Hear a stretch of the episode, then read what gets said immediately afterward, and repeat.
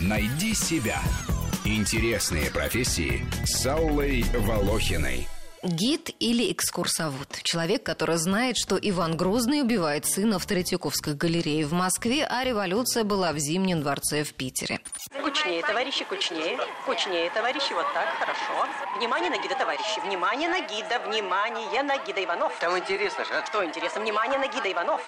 Кем работать экскурсовод не выбирает, поэтому к каждой группе нужно уметь приспособиться, чувствовать настрой людей. И не смеяться, если, к примеру, посетители музея спрашивают, почему Мадонну всегда рисовали с маленьким мальчиком и никогда с девочкой. Говорят, что москвичи всегда требуют как можно больше информации и саму экскурсию в бодром темпе. Не отстает и провинция. Те, кто приехал в Питер лишь на пару выходных, уверяют гидов, что Эрмитаж они вполне успеют осмотреть за три часа. Всего-то 15 километров. Пойдем по 5 километров в час и порядок. Любая работа с людьми сложна, тем более, когда люди выезжают на отдых и отпускают тормоза. Подвыпившие, невежественные, невоспитанные туристы могут испортить всю экскурсию, а то и целую поездку, если, к примеру, это автобусный тур по Европе. Иногда вся группа вынуждена ждать одного, который ушел в свободный полет и забыл о времени. Тогда гиду приходится перекраивать весь маршрут и сокращать время посещения достопримечательностей. Турист за границей – явление малоизученное, несмотря на то, что туризм существует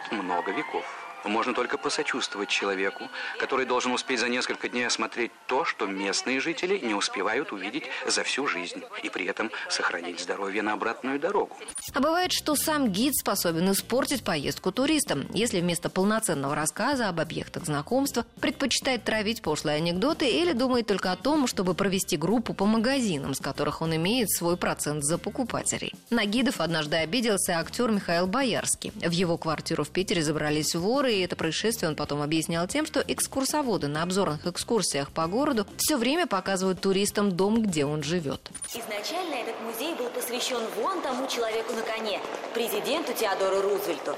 Он очень любил историю и полагал, чем больше ты знаешь о прошлом, тем лучше ты подготовлен к будущему. Гиду нужно иметь крепкие голосовые связки и приятный голос, соблюдать хронометраж, чтобы слишком не затянуть экскурсию, ведь у людей могут быть другие планы, и у самого экскурсовода следующая группа. Знать дополнительный материал, чтобы отвечать на возможные вопросы, причем информацию черпать из надежных источников, а не из желтых сайтов. Хотя на каждой экскурсии попадаются люди, которым ничего не интересно, отбывают повинность. Часто это мужья активных и любознательных жен или дети и подростки. Присутствие таких людей в группе – дополнительная сложность для гида.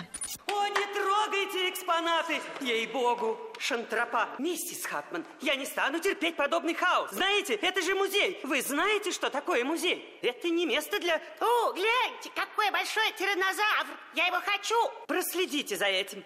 Экскурсовод – это профессия, которую можно совмещать с какой-нибудь другой, использовать ее для подработки в выходные дни. Иногда хобби перерастает в успешный экскурсионный бизнес. Умение водить экскурсии выручает и тех, кто переехал жить в другую страну и предлагает туристам с родины программы с необычной тематикой на родном языке. Однако сегодня экскурсовода может заменить плеер. Тогда знакомство с достопримечательностями пройдет в собственном темпе, с перерывами и остановками там и тогда, когда хочется самому. Правда, вопросы задать тогда можно будет уже после экскурсии в поисковой системе интернета. В Москве предлагаются вакансии экскурсоводов с зарплатой от 25 до 80 тысяч рублей. Рубрика об интересных профессиях выходит по понедельникам, средам и пятницам, а большую программу «Найди себя» слушайте по воскресеньям в 12 часов. Найди себя. Интересные профессии с Аллой Волохиной.